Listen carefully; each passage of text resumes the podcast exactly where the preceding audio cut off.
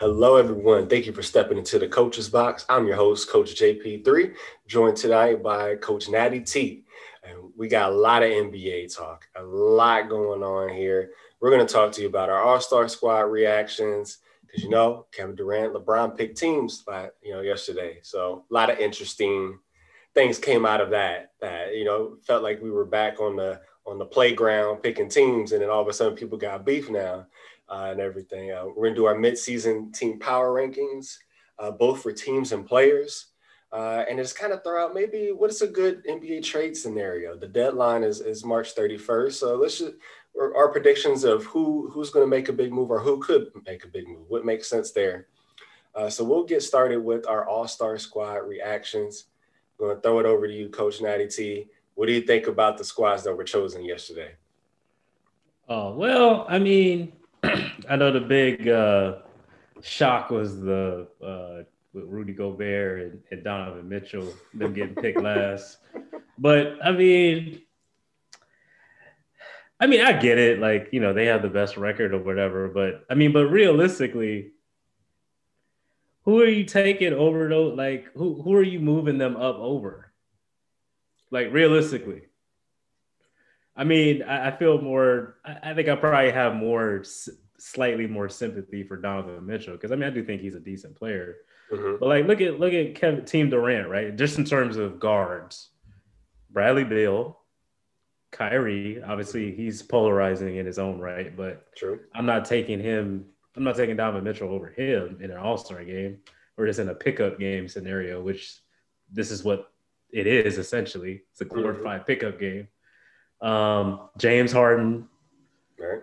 Zach LaVine, Devin Booker. Like I'm, I'm not taking him over any one of those guys. Like just, just being honest. Like you go to LeBron side, like you got Steph, you got Luka, you got. Um, well, I guess Chris Paul is debatable because he's older, but still. Right. I mean, in a pickup game scenario, I would still probably take Chris Paul over Donovan Mitchell, and even Ben Simmons, even though he can't shoot but I mean he's six ten and got handles and all that stuff defense. Mm-hmm. So I, even if okay, you can maybe switch out, he maybe pick him before maybe one or two guys. He's still in that bottom half. So yes, they're still really close together. Yeah. yeah. Yeah, I mean, like just being honest, you know, like he's still in that bottom half, and then and our, our friend Rudy Gobert, Um, I mean, yeah, could have could LeBron have picked him over um, Sabonis, maybe, but again, he's still in that bottom half. So like, I'm not. I'm not taking him over any of these other big guys, even Giannis. As much as I have my own feelings about Giannis, I'm not taking Rudy Gobert over Giannis. Yeah. So I, mean, I'm, I'm, I'm, going down. I'm here. I'm here with you. I'm looking down the list. I'm like, I'm thinking like, okay, who who is Gobert better than Joel Embiid? Nope. Julius Randle? Nope. Nah. Vucevic? Nope. Zion? Nope. Next team. Just, Joker? Nope. Nope. Um, Sabonis, I would even take. I would take Sabonis for. I mean, he's having a heck of a season. Yeah, a lot I of mean, people talking about he was the, um, you know, going to be snubbed. snubbed. He was snubbed. Yeah. So like, I no one was arguing Rudy for Rudy Gobert. You know, so like, yeah, like, so I get it, but like, I, I mean, in reality, I I the players that are on each roster, like like maybe okay, like he could have been picked before maybe one person, maybe, maybe, maybe, maybe mm-hmm. just to be polite. Mm-hmm. But in reality, like yeah, y'all the last, y'all be the last one sitting on the bench in yeah. this pickup game, like straight up, like that's just reality. So I understand, like you know, people are like, oh, that they taking shots at Utah. I'm like, well, whatever, man. I don't know. it didn't help. LeBron was like, you know, when you play basketball games growing up, you never pick Utah as great as Karl Malone. No, who picked Utah? People in Utah didn't pick Utah. Utah. Like, let's just be, let's just be honest. Like, come on, like, yeah, like nobody picking John Stockton and Karl Malone. Great players, but like in a video game, like nobody was picking them. Nah. Yeah, like he, people were still people were still rolling, even though Michael Jordan wasn't in most of the games. Like they were still clicking player 99 in Chicago to go over Utah. like, come on, man. Like, so I mean, I, I get it. Like, you know, I, I get it.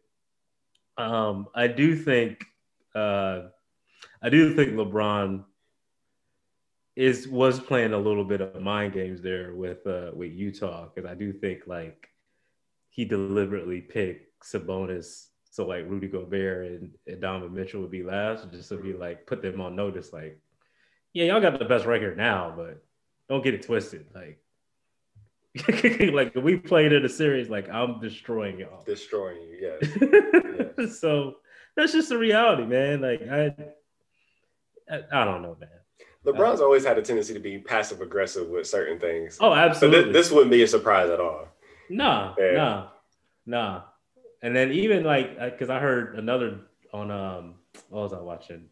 Speak for yourself with LaVar Arrington. He was like, because I didn't even think about this, because he was like, LeBron may have been trying to throw some shade at uh Joel Embiid by not picking him first, because he's kind of mm. like first in the MVP voting mm-hmm. right now. Mm-hmm. I was like, I, I actually didn't think about that. That's that's actually kind of clever. Yeah. Little just a little slight passive aggressiveness just there too. Yes. Yeah. Yeah. I mean, I'm I'm with that. I, am in the, the boat with you at Utah. I thought it was hilarious. Actually, I I, I did. Was, I laughed out loud. Like I said, y'all in the group chat. I was I was laughing.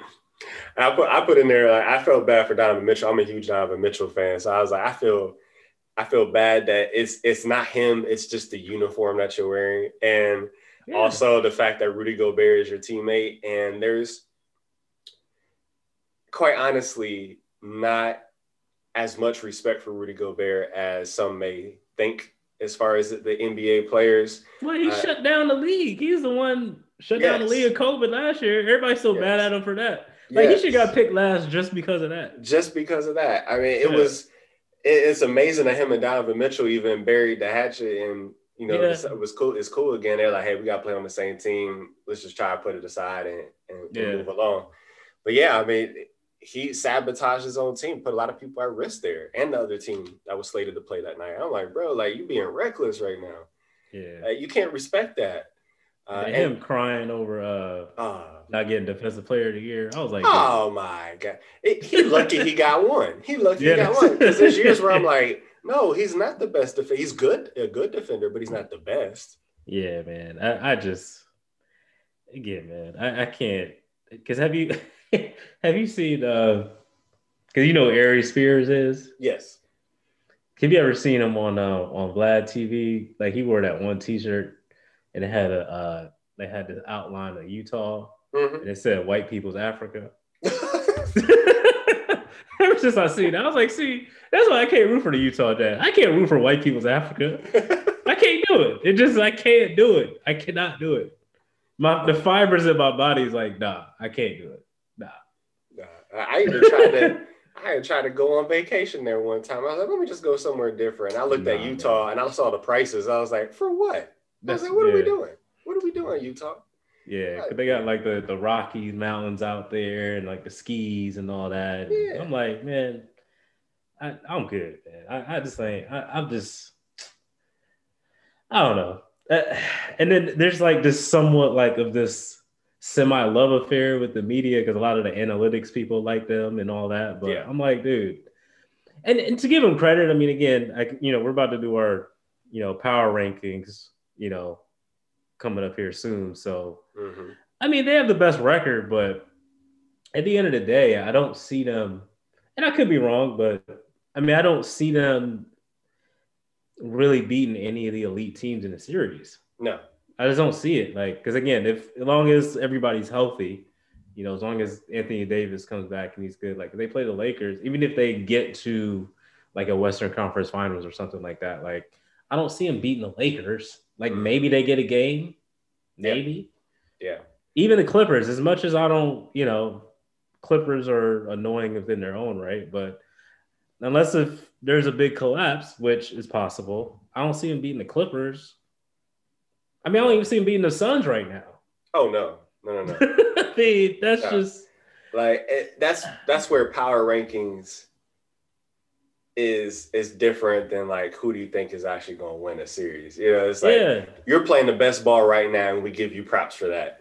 Uh, but when push comes to shove, and you got to play the same team back to back to back to back, nah, we don't trust you to get that far. That far. yeah, like but you, you can get the regular season props if you want. yeah, to. like I mean, like, uh, like, because essentially, like, they play hard every night. Like that's what they do, and They that's do. why their record is what there is. Because yeah, I they're a well like, coached team, and they play Yeah. well together. Yeah. because I feel like in today's NBA, like, I mean, everybody kind of plays the long game, Mhm. and especially with how open it is, you know, if, some, if a team's hot from three, I don't think, not to say the other team, you know, quote unquote quits, but like they've hit a lot of threes. They take a lot of threes and they make a lot of threes. So I think most on on a you know random Tuesday night, Wednesday night, when they're putting up that many threes and hitting, you know, at least forty percent of them, thirty five percent of them, like, yeah, all right, y'all got that one. Yeah. you know what I'm saying? Like, why overextend yourself? You know what I'm saying? Like, they're just hitting their threes tonight. So that's it. Let's let's work on some other stuff. That's what I feel like most teams do. With all this being said, with the squads as they are right now, who do you think is going to win on Sunday? Um, I, I mean, I think Team LeBron. I think Kevin Durant's the problem with Kevin Durant's team is that Kevin Durant's not playing. You're right. like if he was playing, like I, whew, I, I probably would lean towards KD's team, Mhm. but I mean that's the biggest weakness of their team is that Kevin Durant's not playing. So that's why I gotta lean towards Team LeBron.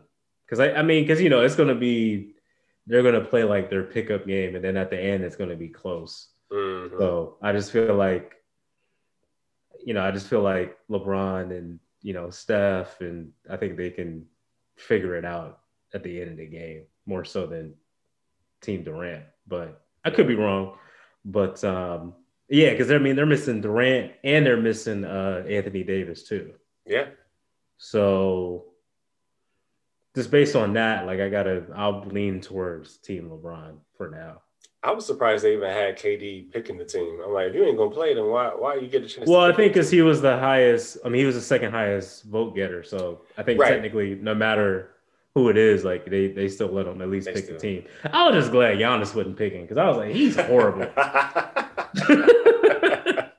Because he's horrible at picking teams, dude. I was like, yeah, he don't had an what- interesting team last year. I was like, why did you put these players together? That doesn't make Yeah, sense. and then he was taking shots at James. Like, "Oh yeah, he don't play no defense." But I was like, "Okay, I'll take James Harden. I'll take on.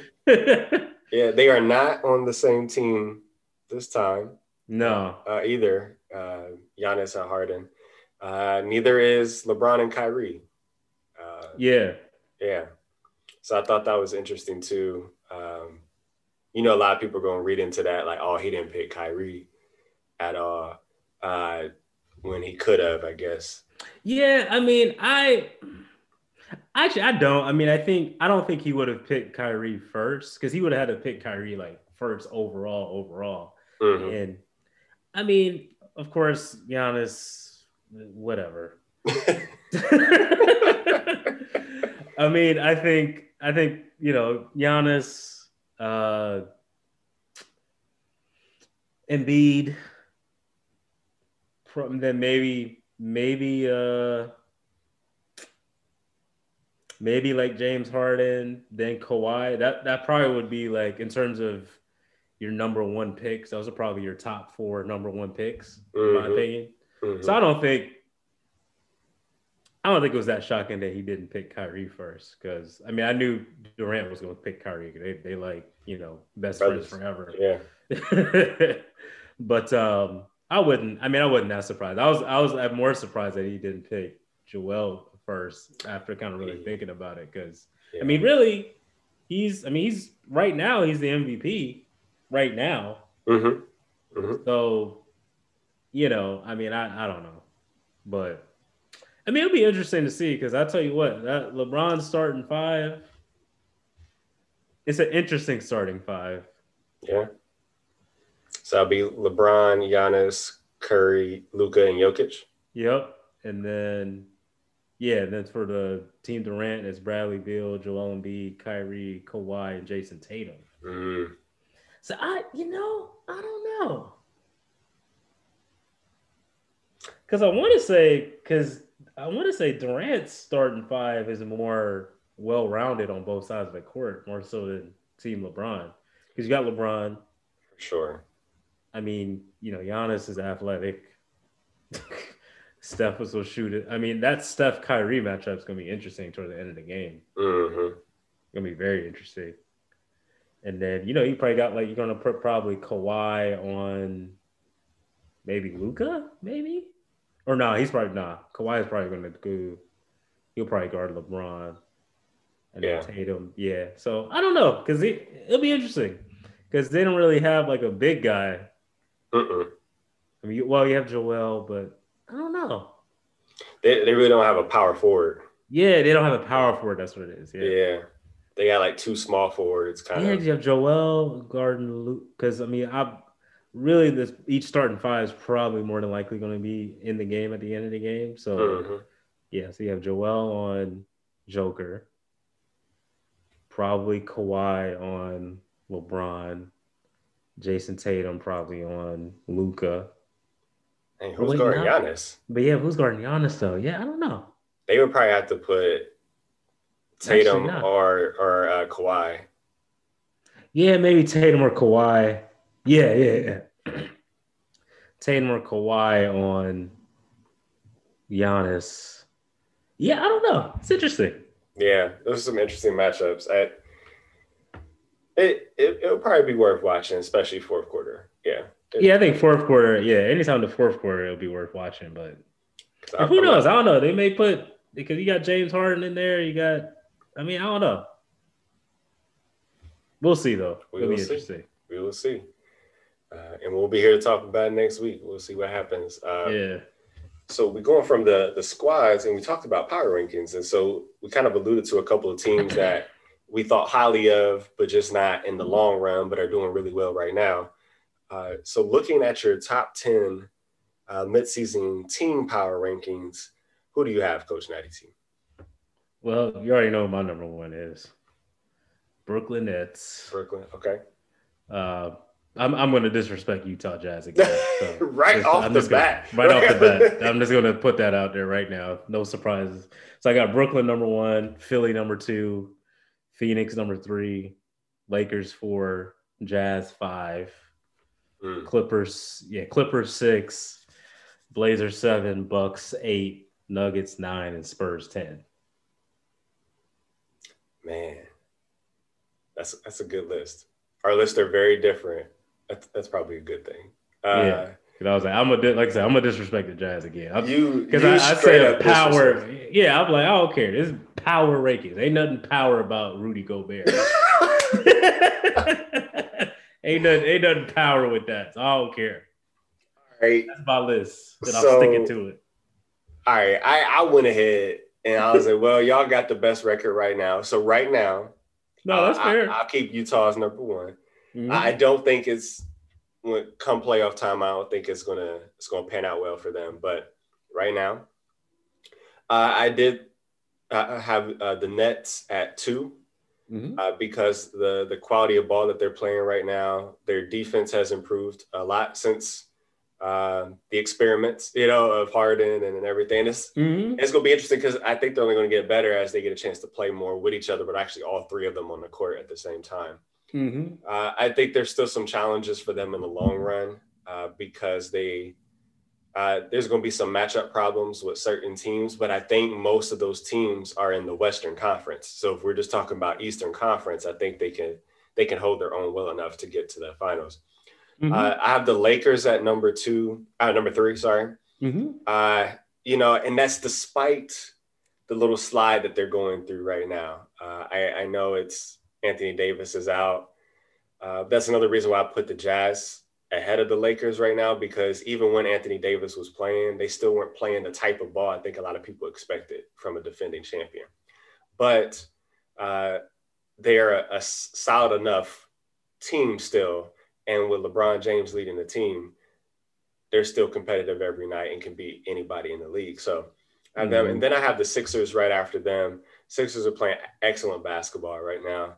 Uh, one of the best defensive teams in the league, uh, in blocks per game, steals per game, and total and total blocks. Uh, they there is a culture shift there that Doc Rivers has implemented, and I really really like it. I don't think they have enough firepower in the long run. Ben Simmons' inability to shoot. I know people harp on that, and people are like, "Oh, leave him alone." You know, there's been teams that no, it's a big deal. It's a big deal in today's NBA. Uh, ben Simmons would be a no-brainer, you know, top player maybe 20 years ago, uh, you know, 15, 20 years ago. Mm-hmm. This dude would be a perennial all-star, and people would be, you know, saying, "Oh, he, he's he's he's the next thing." But in this game, when you are when you've been in the league for several years and we haven't seen your jump shot improve consistently, mm-hmm. that's a problem. And because we're so hard on Giannis, I'm gonna be fair and be hard to Ben Simmons too, you know, mm-hmm. for not developing again. He has some of the best court vision that I've seen to give him props. He is a good defender. He's a good teammate. I give him all the props for that. Uh, and him and Joel Embiid, because they've been able to stay healthy, are playing well together. Uh, mm-hmm. And they're playing on both sides of the ball. Joel Embiid is playing smarter basketball this year, uh, especially on the offensive end, which is why he's um, at the top of a lot of people's list for MVP. Right after that, I have the Suns because uh, you talk about culture changes. Sometimes it's from the coach, and sometimes it's from the players that you acquire. And, mm-hmm. and so Chris Paul has really changed the uh, the dynamics of that team. Uh, and they're just playing excellent basketball. They are capable of beating any team on any night. Mm-hmm. Got to give them props for that. Just because they've been playing well, I had to put the Clippers in there. As much as I don't believe them in them in the long run, hey, they're they're playing well. Right after them, I have the Blazers. Uh, mm. We talked about Damian Lillard on the show last week, uh, how he's not getting respect for MVP considerations. The Blazers in the top half of the Western Conference, top four Western Conference. I think they're still they're they're still like fourth or fifth, um, even after this week, with no mm-hmm. CJ and no Nurkic. Mm-hmm. Uh, so I mean, he's been playing, and Melo's been playing good ball too. It's nice to see Melo hooping again like that. Mm-hmm. Uh, mm-hmm. The Bucks, just because they they have the ability to light it up from the perimeter, uh, and they've done they've done a, a, good job of that through some of the games this year. Giannis, is as hard on him as we are, he still does this thing. And when defense, when people don't have the personnel to build that defensive wall against him, he dominates, and mm-hmm. and it's hard to stop him. Uh, Denver has underachieved this year, mm-hmm. but I still have them as number nine because I think they're uh, they're a team who is on the upswing. So I put them in my top ten, and I have Boston rounding it out. Um, they're a better team than what they're playing right now. They've had some health issues, mm-hmm. uh, but now that the, they're starting to get healthy, you're you're seeing how dangerous of a team they can be. Mm-hmm. Yeah, it's fair. I mean, um, any beef, right? I, I tried to be fair. I tried to be fair.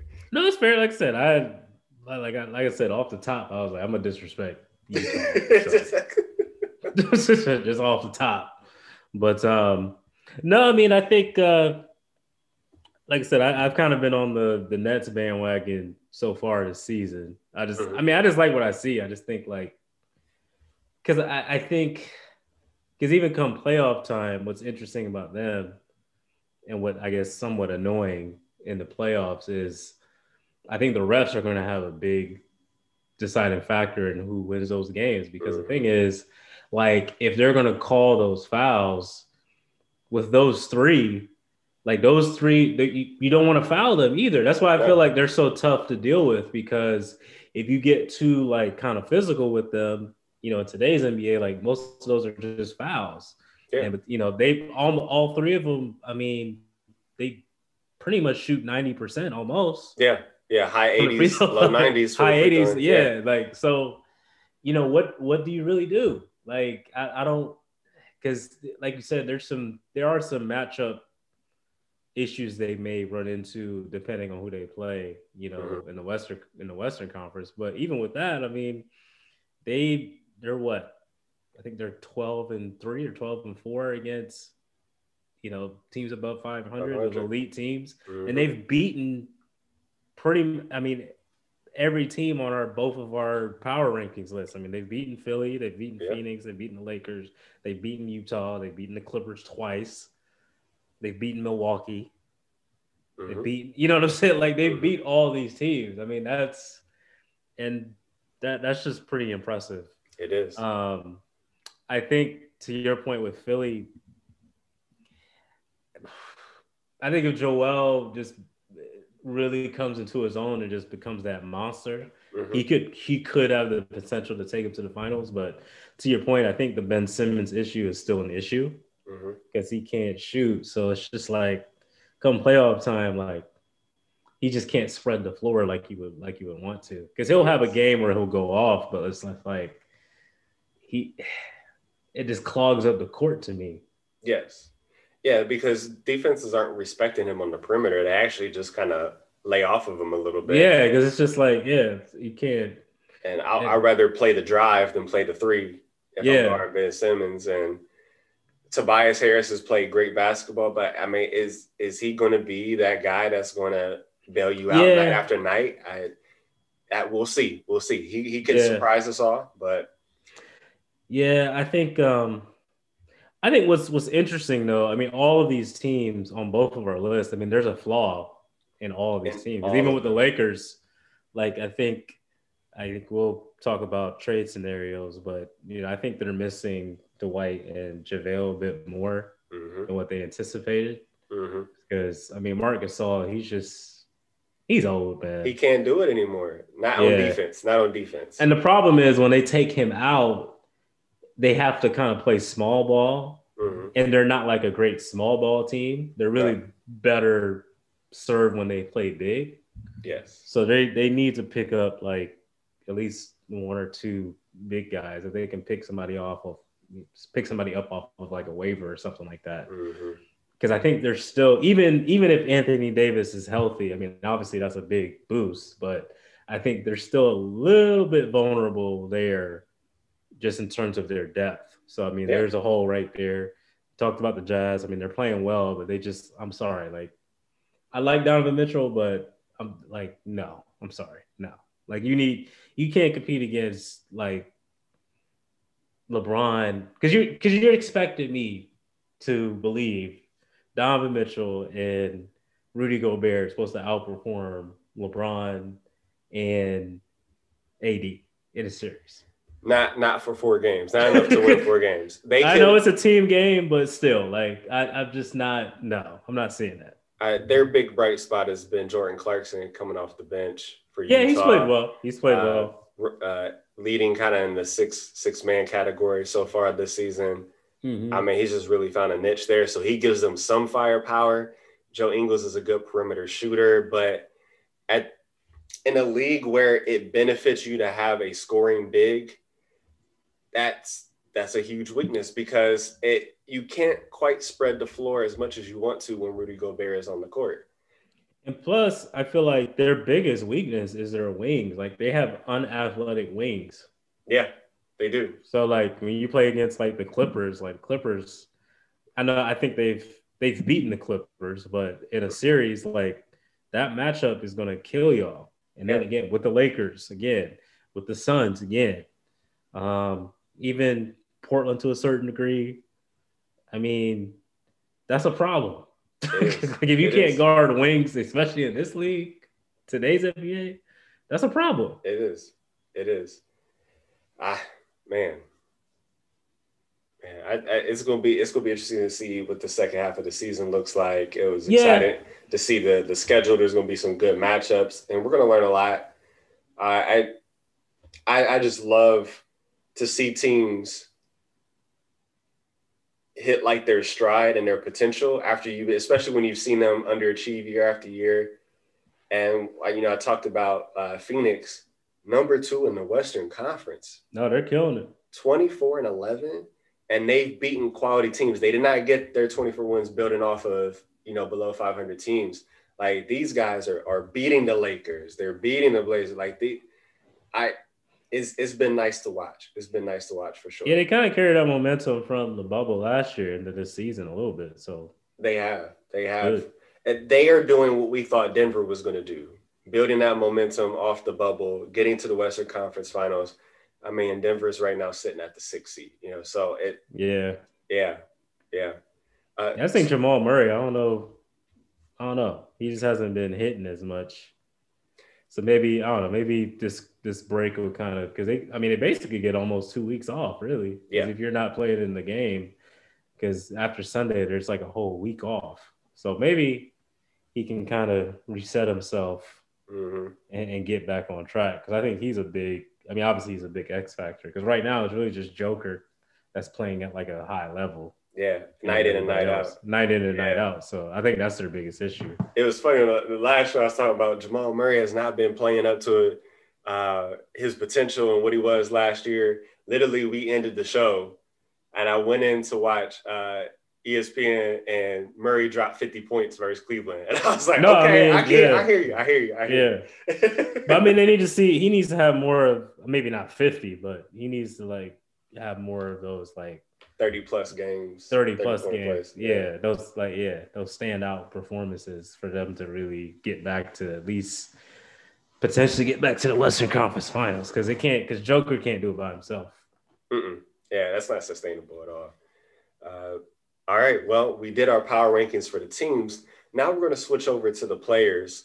Um, i'll go ahead and, and go first. Here i building off off of what we said it's hard to argue against Embiid right now uh, I, I, give him total credit. I, you know, I talked about him earlier, uh, really utilizing his footwork. And I think the evolution of the big has been a positive thing for the game. But I think people have some centers decided to take it to the extreme where they abandon some things that they could be effective inside of the three pointer.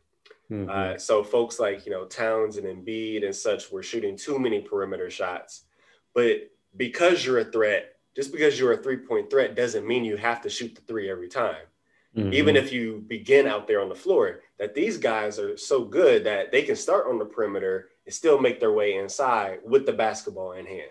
You know, mm-hmm. so that because that I, you know, I watched the plays recently with Joel Embiid catches the ball around the three point line, and he, he's he's a threat there. People are always going to shoot, and so he draws the defense up, and then he's athletic enough and skilled ball handling enough to get around the defender, drive it to the basket, and get a get a 15 footer, get a 12 footer, and sometimes take it all the way in. Mm-hmm. I, I, love that. I love that mixing the old school with the new school. I think that's what these uh, talented big men need to, to, start doing and keep doing. Mm-hmm. Uh, and Embiid is just maximizing that. Uh, so it's nice to see him, and it's nice to see him stay healthy. Uh, I I put Dame Dollars number two. Uh, I because I'm looking at this dude like because it was first it was Embiid and Jokic, right? And and so Embiid I think has maintained his part. When we talked about Denver being the sixth seed, well, guess who's ahead of them? The Portland Trailblazers mm-hmm. with Damian Lillard. Uh, you know, without his squad there, really, we talked about CJ and, and um, Nurkic not being there. I mean, this dude has just been incredible incredible. Mm-hmm. We we talked about the stats last week with you know about 30 points and, and averaging eight assists without your second and third best player, arguably. Mm-hmm. Uh, so that's I not him, even arguably that is your second and third best that, that, that is yeah for sure for sure yeah. Uh, Jokic, I do have a number three because he is holding it down right now for for Denver. Murray has, you know, he's shown up from game to game and has had some big games this season, but Jokic has been the constant. Uh, I actually, so this is kind of where I was like, let me, let me really, really, really think. I had to really, really think about these mm-hmm. after after the top three. I decided to go with Harden because mm-hmm. I think he's the best playing net right now. Yeah, and he's. If it wasn't for the whole like, and I think people have said it on TV, you know, over the past couple of weeks. If it wasn't for the whole Houston thing, like I think, as far as MVP, like he would probably be like second right now, to be quite honest with you. A mean, very close second. And we all know stats. We all know that you know he can he can get 30 points a game. What has stood out to me the most is his ability to run the offense. And his he's playing a point guard position a lot of the times, especially because Kyrie hasn't always been playing. So I look at it and I said, I wonder how this is going to work. How are they going to spread the ball around? You know, without the point guard. And James has just really embraced that role. And he said, I'm going to set other people up for success. Like he is finding people wide open because he's like, why not? They they can't double, you know, they can't, you know, just just jump off of me and give me space. They can't jump off of Kyrie and give him space if there. If it's KD that's playing that night, can't jump off of him. These these um, you know, um, role players, like now you look at Bruce Brown, like dude can drop. He's, he's had an excellent season. He's a mm-hmm. solid player. He got 30 points the other night. He gets why, but the thing is, when you have, and this is the other thing with the Nets, like you know, kind of going back to that a little bit, like when you have those three, and obviously they've only played what a handful of games together, but when, mm-hmm. when you have those three, and all they, they all three of them have ridiculous versatility. Like when you're the Bruce Browns of the world, when you're the um, Joe Harris of the world, mm-hmm. the um, what's my guy the Greens of the world from um, from France? I think he's from France. Yes, the yeah, yeah, yeah. I know, yeah. I know you're talking about. Yeah. yeah, but those guys are gonna get wide open shots all yes. the time, and it's like and I think that's what's fueling their defense because you know when you feel good about yourself, they're like, shoot, let me get out to let me get out and contest this three a little harder than you know. So that, yeah, man, I don't know. They, that, they, they're scary good. They're scary good, and Harden is really taking a leadership role with that team, and it's it's awesome to see him do that. Yeah, I mean, yeah, if I'm playing with the three those three guys, and I know I can still get shots up, like and wide open shots yeah, I'm gonna do whatever I need to do because I'm gonna make sure yeah. I get that ball at the end of the day. That you trust me with that with the ball because yeah. I'm gonna get I'm gonna get my my time. I just gotta capitalize on the opportunity, and that's exactly what's happening. Uh, I, I I do have LeBron right after that. I think with the absence of Anthony Davis, uh, though they hit a rough patch, they are on the upswing, uh, mm-hmm. uh, and still number three in the Western Conference, and, and that you know, a lot of that is revolving around LeBron because he gives the ability for the other people to do their thing. Uh, mm-hmm. So Kuzma's had some good nights um, and, and stepped in. He's played hard, especially getting offensive rebounds and second chance points for them. So it's nice to see him uh, playing playing well. But you know, Caruso steps in and has has some good some good minutes. Morris comes in, has some good minutes. But LeBron has remained the captain, and I think when you get to a point of maturity and when you've mm-hmm. been there before, like LeBron knows what it means to be playing not at full health and full capacity. So mm-hmm. he's like, all right, here we go again. I, I know mm-hmm. what I need to do. And he's been keeping them competitive in every single game. Mm-hmm. Uh, I do. I, I was thinking, uh, well, if they're fourth in the West, I got to get somebody off that team. So I, I, I, do. I do have Kawhi Leonard um, there mm-hmm. uh, right after him. I think Kawhi is having a good season. Uh, the Clippers are a little bit quieter on the radar this year, uh, and and rightfully so because they need to earn that type of respect again. I think they were mm-hmm. given given it prematurely last year, mm-hmm. Uh, but but the team is playing well overall. But Kawhi Leonard has been the big constant: twenty-seven points, six rebounds, and about a five assist a game. Uh, so him and Paul George have been doing their thing. And I think they have also done a good job of some of the acquisitions. When you look at uh, Batum, Nicholas Batum, I thought was a big pickup for them in the offseason. Serge Ibaka has really solidified a defensive and aggressive presence that they were looking for. And the fact that him and Kawhi have such a good relationship works out well um, for team chemistry. Uh, Luke Kennard, you know, somebody that can hit perimeter shots, mm-hmm. uh, and Marcus Morris. So, you know, uh, Kawhi being the the cornerstone for that franchise. I have I have him there, uh, and then I won't go into detail with these, but uh, I have Luka because him and Porzingis have been playing well, but Luka has played good basketball as of late. He had a rough start, but I think he's really picked it up. I mean, he's hit some big time shots for that team.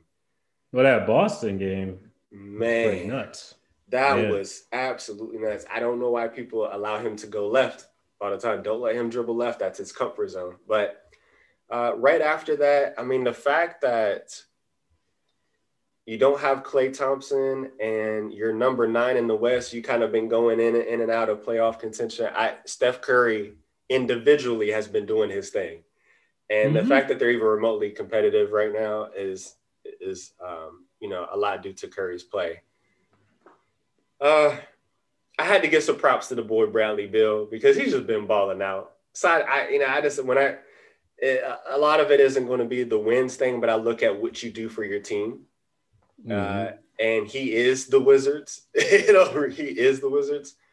Uh, I have Bradley Beal, and then I have Giannis just because, though we talk about him not being able to evolve year to year, he is good enough to realize when another team can't stop him.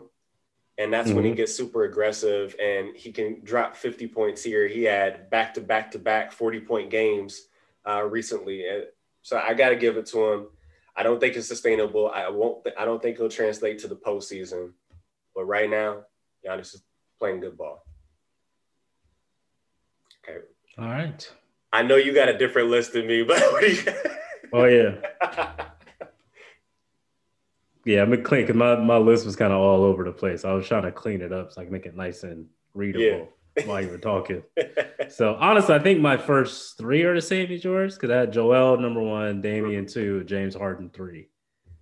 Because that was your first three. I, right? I, had Jokic right ahead of Harden, so I Harden. Oh yeah, yeah. Okay, yeah. okay. All right. So I have Joel one, Damian Lillard two, James Harden three, and I have a big surprise in mind. So, uh oh, four LeBron, pretty much for everything. You pretty much said everything there.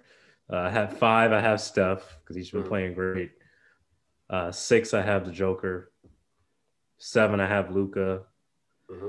Eight. I have Kawhi. Mm-hmm. Nine. I have Giannis. And this is my surprise. 10 uh-huh. I'm putting Lamelo Ball in there. Lamelo Ball. Okay, I thought the surprise was going to be Julius Randle, but it's Lamelo Ball. No, okay, okay. I'm putting Lamelo in there, man. I hey, am. he's hooping. He's hooping. He is shifting that culture there. Because they are right now, they're seventh in the West. Like Charlotte is seventh in the West. And in the, the reason why, East, yeah. or in the in the East, yes, yeah. in the East. Excuse me, yes, in the East. And to me, I know uh, Gordon Hayward's numbers look okay. Yeah. But to me, he's the X factor and he's the driving force on Charlotte because the reason why they didn't start off well, in my opinion, is because they had him on the bench. As soon as they put him in the starting lineup, that's when they that's when they actually like started creeping up and getting into playoff rankings. So for me, like I ain't gonna front, man. Mel Ball is nice, man. He's he, he's good. He's fun to watch, man. I love watching Charlotte play. I, and and uh, to your point good. there, he's averaging 16, 6, and a little over six assists a game. So mm-hmm. 16.6 rebounds, 16, and that's um, with not being a starter for all the games, like you said. Right. So, so that putting that into context, that for a rookie, that's that's that's good number. Those are good numbers there. You're doing everything. I, just, I put them in there. I know the numbers. I can't justify the numbers, but again, this is my power ranking. So, and I just mean power rankings. I don't think he's the 10th best player in the league. I'm just saying power ranking. Power like rankings. just because for me, like I guess when I was looking at it like individually, it's just it's partially just based on how well they're playing, and then partially like when I watch a game or even watch highlights, like who's leaping off of my screen in terms of using that that uh, cliche yeah. statement. And, the eye test. Oh yeah, yeah. Every time I see Lamelo, I'm like, dude, dude's just he's doing something crazy. So yes. that's why I had to put him in there. I just feel like he's just he's really playing at a high level right now. And, and and again, to me, he's kind of the engine behind Charlotte right now. He is. He is. He's he's facilitating a lot of times. Uh, Rozier is playing really good ball too, and mm-hmm. and I think Lamelo, Hayward, and Rozier, though you may look at it on surface level and say, "Is that really going to work?" Mm-hmm. It has. It, mm-hmm. it, they found a way to make it work. What I like to look at when I see the impact of a player on the team is I want to see what the bench is doing while the player is playing well. And those guys are mm-hmm. up swinging their towels, they're clapping, they're joking around every time Lamelo does he's something. He's hooping, man. Yeah, he's hooping. Yeah, he's hooping, and yeah. and and they're vibing well with each other. So yeah, I'm not mad at that. Yeah, so that's what I got. So again, disrespected the Jazz again. I don't have Rudy or Donovan Mitchell in my top 10, not even in my top like 15. Jeez. Man, nah. I didn't, I, yeah, I didn't. Like honorable. Yeah, because like my honorable mention like was was Jimmy Butler because now that he's healthy, you can clearly see now Miami's back right in the playoff contention. Yeah. Um, and then my other honorable mention was uh was Julius Randle too. I, mean, I feel like he's kind of been the reason the Knicks are not being the usual Knicks. Yeah, they are relevant this year. So- It- it's amazing. yeah, they're relevant. number five. And then the the other East. one was Chris Paul. Yeah. And the other one, honorable mention, was Chris Paul too. Just from a, because I, I mean, man, like what, like Phoenix was already hot, but like he's just, he's just killing it. Yes, I, Man, I don't think I've seen Phoenix produce this well since the Steve Nash days. I think Yeah, it's been that long. yeah, I think it's Yeah. been that long.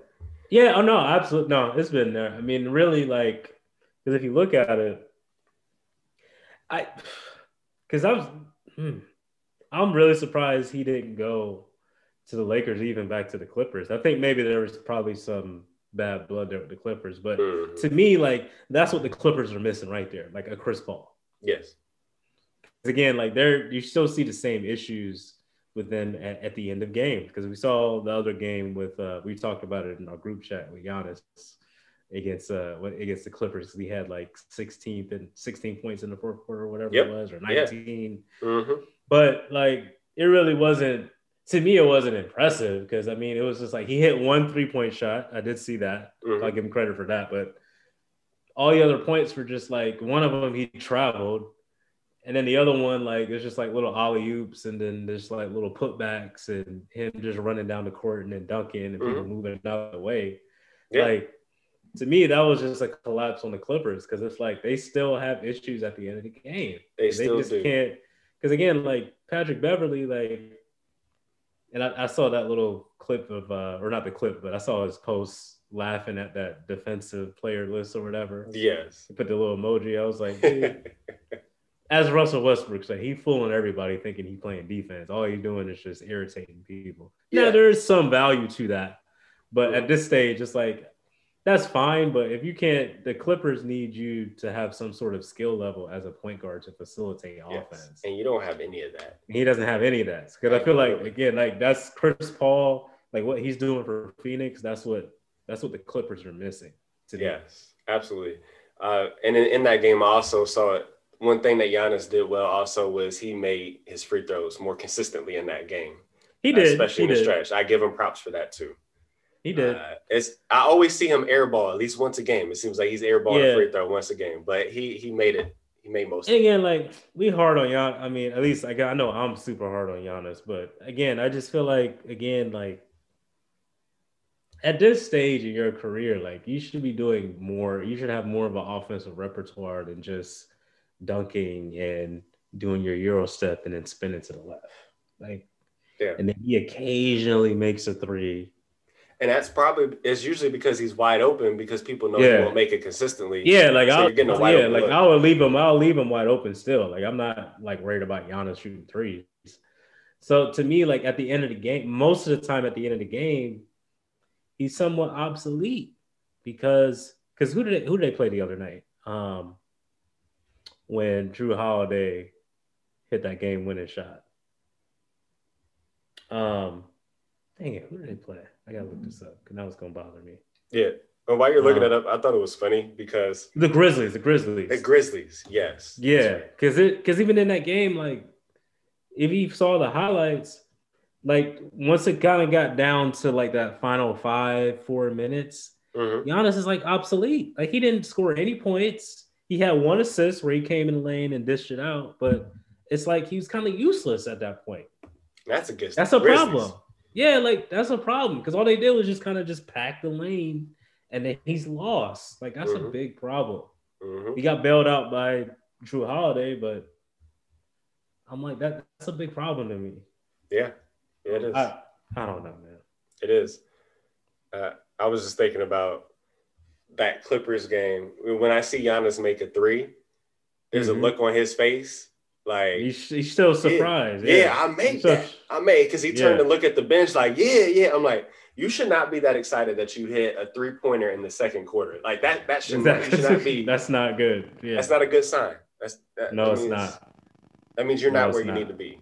Uh, exactly. Yeah. Nah, it's not. But those are good lists. I, am I'm glad we have such a, a different list for teams and players. Yeah, man. Like I said, no Utah. Ain't, ain't no no Utah. no. I love it. I love it. No, uh, well, you mentioned it before when you're talking about what the the Clippers need, and so you know what what were you thinking about your best NBA trade scenario? Um, like I said, the trade deadline is March 31st. So who are you thinking about? Uh, who needs what? What are they going to get? Who could they get? Well, What's reasonable? I think the biggest one for me as the Lakers. I think they need to get. I saw rumors of uh, Hassan Whiteside, yeah, or trying to trade for Andre Drummond. Like they need, they need another big. They need a. I think they could still put. They could still get to the finals like as is with Anthony sure. Davis coming back, but I still feel like they need another just a young athletic big that can run up and down the court um, and just provide just that athleticism they need down low. Because again, I feel like what Dwight and JaVale gave them last year was was just the ability to play big and still be athletic, which was unique to any other team in the bubble last year because personnel wise, nobody really had like that type of depth in terms of length. Mm-hmm. And it really disrupted things because again, like they can not only just in the paint, but they can actually they're athletic enough to at least get out to the perimeter and get a hand up on those shots, you know. So I, I thought that was like a, a, a big difference maker for them. Mm-hmm. Um, so to me, I, I, think that they can get like an Andre Drummond. I think they're still trying to figure out if they're going to buy him out or not. Right. Um, right. But that's a must have for them. Mm-hmm. Um, then I think the Nets as well. I think they either uh, Andre Drummond or uh, you know JaVale McGee because I think he's kind of being bought out as well by the Cavaliers. Mm. Um, I think they need another athletic big as well. Yes. Because I think they need that extra, just that extra versatility in case they need it. Because again, like if you're playing against uh, like Philly, you know, say the Eastern Conference Finals are playing against Philly and Joel is just going off. Mm-hmm. I think you need at least at least somebody you can put in there, just another body you can put on them, whether even if you're just trying to, um, you know, foul them, you know, do some targeted fouling, if you will. Yeah, right. You know what I'm saying? I think right. you still need another like athletic, more defensive minded big just to kind of help them out with that versatility there. Yeah, because they um, lost Jarrett Allen. They, yeah, because they lost that type. I think I know they wanted because I think reading some of the reports, they wanted to keep him really bad, but it just yes. couldn't. Yeah, it just didn't work out. But mm-hmm. um, so that's what I think they need. And then Here we go. My my blockbuster trade, if you will. Mm. If I'm Philly, I'm I'm I'm gonna trade Ben Simmons for uh for uh Bradley Beal. Oh, I'm gonna go for it because again, like you said, uh, you know, we've been kind of talking about it. Like I, I just think that's their weakness right now. Mm-hmm. Um, and as much as good as Ben Simmons is, you know, because he, I mean, he pretty much checks a lot of boxes except that shooting box. Yeah. And I just, I just think it's a, it's going to be a glaring, like, roadblock for them in terms of in the playoffs. Because again, like, when you can't shoot, and you're, it's not even like you can't shoot, like, he's not even willing to shoot out there at all. Right. Like, at a certain point, you, you just become easy to guard in a way. It's very and it kind of similar to kind of similar to uh to Giannis. The problem with Giannis, like mm-hmm. at a certain point, like he becomes easy to guard, and that's a problem. Yes. Yeah. So that's my one like blockbuster trade. I think that's a good one. I like. If that. I'm if I'm Philly, like I'm going for it because again, like, and not to necessarily be too scared of what Brooklyn's doing, but at the same time, I mean, listen, they got three superstars up there. Yes. So and your window's you gotta, not gonna be open forever if you're Philly. You gotta go for it, man. Like you got you gotta go for it. So I, that's what I would do. That's that's my trade scenarios. Man. Okay, I don't know if I could top though. I especially that last one. I don't know if I can top that last. One. Because I, I mean, me, like I said, I, will just go for it. Because again, like like you said, you know, you never know when your into a window of opportunity truly closes. So you just got to capitalize on it each year that you possibly can. And I would just go for it if I was Philly. Just say bump it. Okay.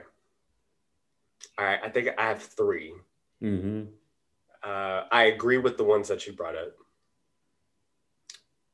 I had a different scenario for Philly. Mm-hmm.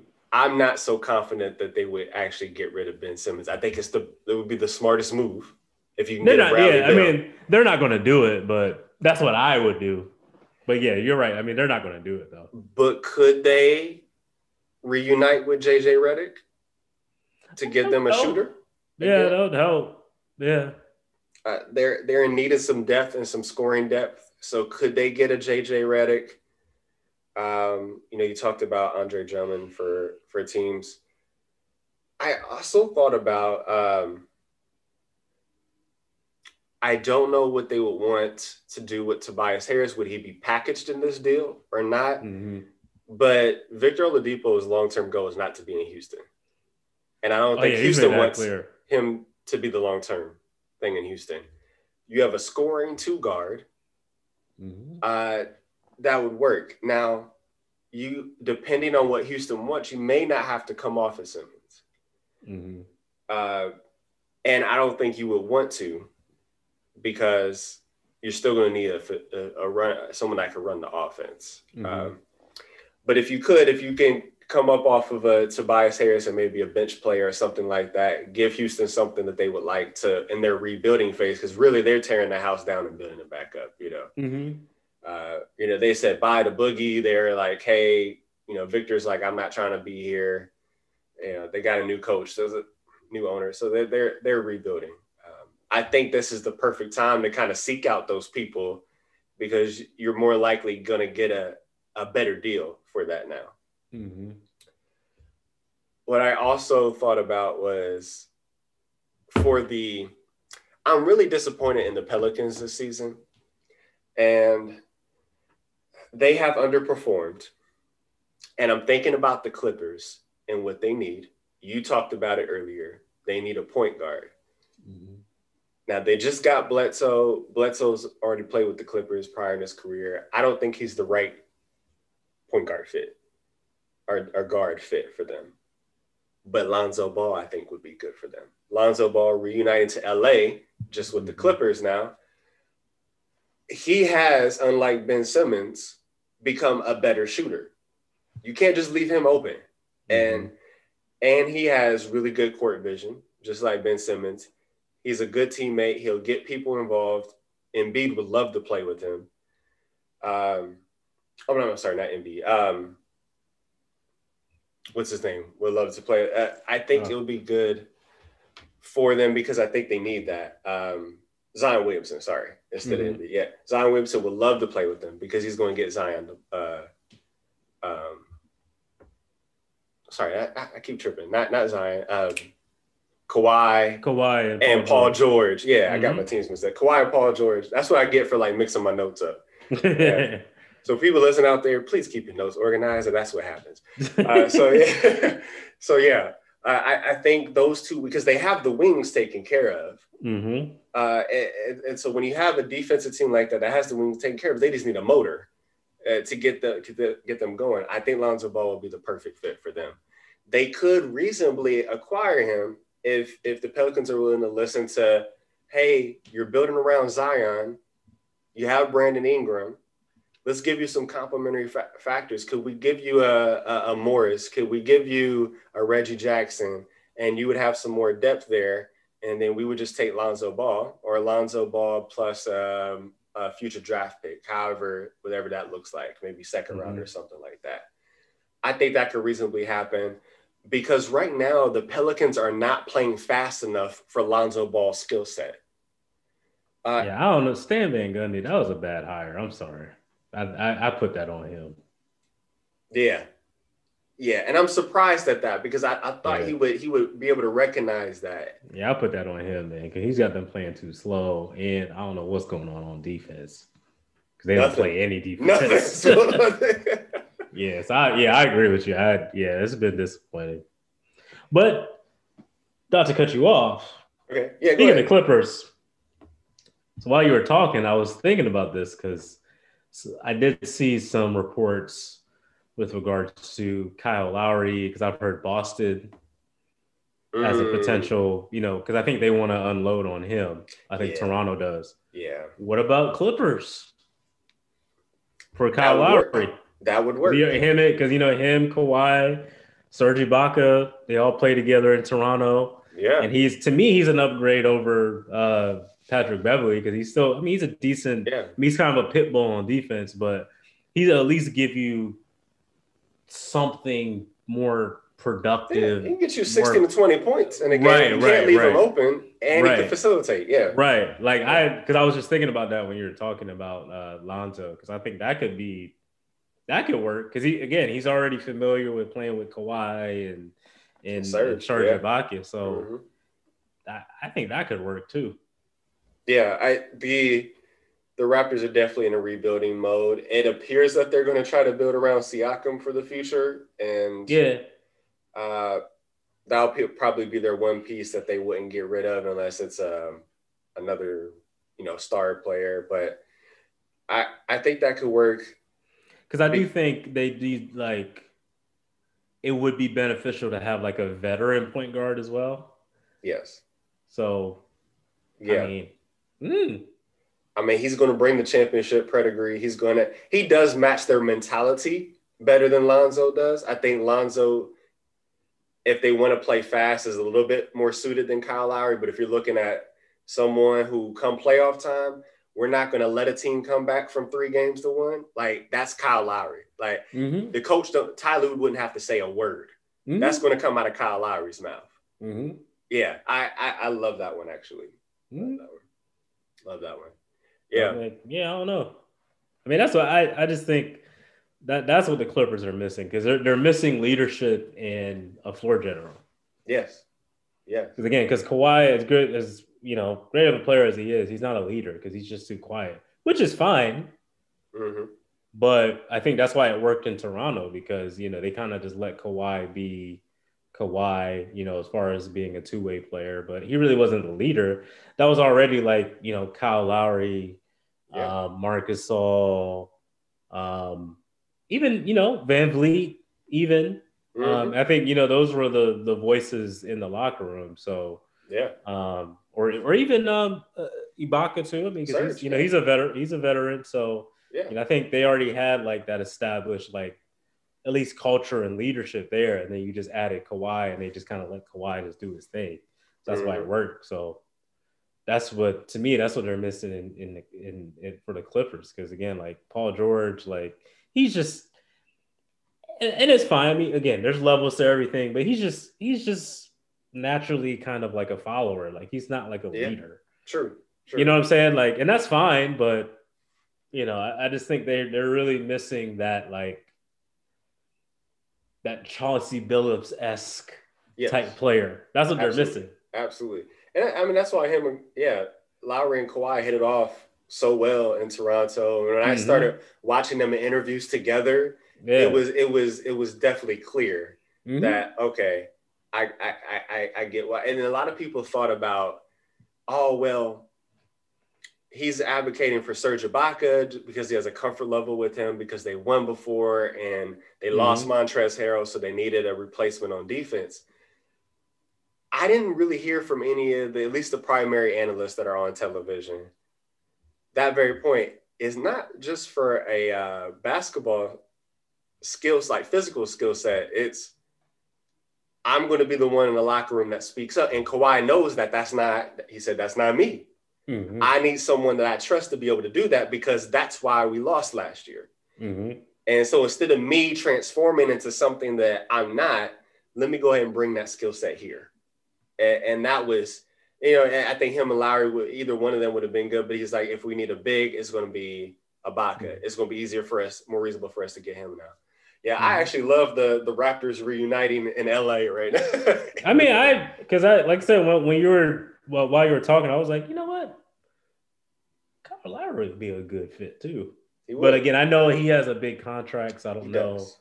You know, maybe they would have to do some finagling there, but I don't know. The NBA, if they could put Kevin Durant, uh, Kyrie and Harden on the same team, or even with that, and if you could put Kevin Durant, uh, Steph Curry, Draymond, and Klay on the same team, I think they could figure that one you out. can make it work. Yeah, and and the thing, yeah, because I think if in that situation at least amongst the stars, there would be room for negotiation and flexibility on contracts. Like, okay, let's let's restructure my contract right now because we're trying to get this chip, and yeah. so we will make it work. We'll, make it work. Uh, I, I I think that's a good team to be able to do that. I think there's enough players that be willing to sit down with the organization and their agents and say, let's let's move these numbers around a little bit and try to make it work. Well, honestly, Steve Ballmer's worth what twelve billion dollars. Like, have him pay the luxury tax. He they restructure his squad. Like, you don't want to, you don't want own Microsoft, dang it. Like, just pay the luxury tax. Hey, like, y'all want to win y'all want to win a championship this year or not? Like, all right, well, you gotta pay for it. Yes, yes, you gotta pay for it. Because if you're the Clippers, where you don't have, I mean, it's not like you're not the Lakers, so like you gotta just like do what do whatever you got to do to get a championship. Yeah, you got to put all the money on the table. Yeah, like, you got to put all your chips in the center. Yeah. You got to yeah. go all in. You got to go all in. Uh, I mean, that's what the Raptors did, and that's what the Raptors did. Yeah, they got a chip out of it. So I just think you just got to do it, and then just worry about the rest of it later. Uh, it's that that leads us to our, our last topic, and it's interesting with player mobility going on in leagues, fan loyalty in leagues sometimes it varies depending on what league you're talking about. Mm-hmm. Uh, so that kind of brings us into our final topic where we're, we're going to talk about small markets versus large ma- markets in sports. Uh, what, what weight does that hold? Do, does it matter uh, as much as people think? Does it depend on the league? What have you? So go ahead, Coach Nancy. We'll have you start with this one. Yeah. So uh, with this question, you know, obviously it's it's kind of somewhat of a cliche sports question, if you will. Me personally, and you already know where I'm going with this, James. I don't really care for small market teams. I don't. I like listen, man. I like my stars in in in big name places. You know what I'm saying? Yes. Like I, I want to see them on the biggest stages in the biggest markets doing their thing. That way, mm-hmm. I can hold them accountable. You know what I'm saying? So that's just that's just how I that's just how I think. Just me personally, but it to answer the question, I think this is somewhat evolved because I think in years past, you know, that whole narrative of, you know, especially if you're a star player, like you want to be in a bigger market. Mm-hmm. Even and, and again, this is just talking about sports in general. So whether that's that's baseball, whether that's football, whether that's basketball, um, I think that was kind of the norm, if you will, or at least a trend. But with you know how things have evolved, especially in the United States, economy wise, um, just the overall vibe, just the overall social media influence, I think is more about lifestyle now with mm-hmm. athletes. Um, and even just how they spend their money. I think yeah. athletes now are a little are more smarter than athletes in the past mm-hmm. in terms of how they spend their money and how they invest. So, mm-hmm. you know, and then everybody's kind of more on this minimalist vibe, if you will. You know, everybody's wearing like, and I guess, you know, kudos to Kanye West, but you know, everybody's kind of wearing like the the oversized hoodie that costs five hundred dollars, but yeah, you know, it makes you look humble. you know, but that's you know, but that that's kind of the vibe. You know what I'm yeah, saying? So everybody's holes in it, right? You know, like everybody's just kind of more about like lifestyle and kind of more in that chill mode. Mm-hmm. So I think what you're seeing is a lot of the markets to where you know, they feel like they can have a good lifestyle, those are the markets that are doing well. Because again, in New York is an example because, like, I think I talked about this a few episodes ago. You know, the difference between the Knicks and the Nets. Mm-hmm. Nets has has become a desirable place because the and, and we were there, me, you, and then Coach Coach L Boogie, even though he hasn't been on the show yet. But when we were in New York, like when we went to Brooklyn, like it's Yeah. right there. The Barclays Center is right there in smack, like right in the center of Brooklyn. I did not expect that at all. Yeah, I'm so yeah, I used mean, to I- being away from the. Yeah, Mainly, yeah, yeah. Yeah. So I mean, I mean, I've been there before and I've seen it before, but I was like, I was glad you guys were able to see it because I mean, literally, we got out the Uber. It's like boom, right there. There. and you got all the shops and just all the the whole area is just really buzzing and lively. And their practice facility is not too far from there either, so you can Mm. live right there in Brooklyn. You know what I'm Mm. saying? And Brooklyn has kind of transformed itself into, you know, some people say hipster type area, but it's very it's a very young, you know, kind of like that young professional up and coming type of vibe. Yeah. You know, so as an as a young NBA player, like guys like Kyrie, guys like Kevin Durant that you know want to do these other things. I mean, it's a cool it's a cool place to live, right? Mhm. flip that over to the Knicks, yes, there's Madison Square Garden, and that's you know I think most players, NBA players, love playing in the Garden, Mhm. but their practice facility is like out in Rye, New York, like out like in the suburbs, suburbs of New York. So that's where a lot of their team offices are. So you know. In terms of where you want to live, do you want to live in Manhattan and then have to deal with traffic to get out to practice every day and then be, you know, and be you know, going have no traffic going to the games, but you know, have traffic going, you driving an hour to go to practice every day. Mhm. You know what I'm saying? Or, or vice versa. Do you live in the burbs and then have to commute into the Coming to games? games. Yeah. That's a big that's that's a big factor, right? So if you're thinking about like, you know, guys have, you know, married and kids and things like that. I mean, you have to think about like the logistics of how all that's going to work.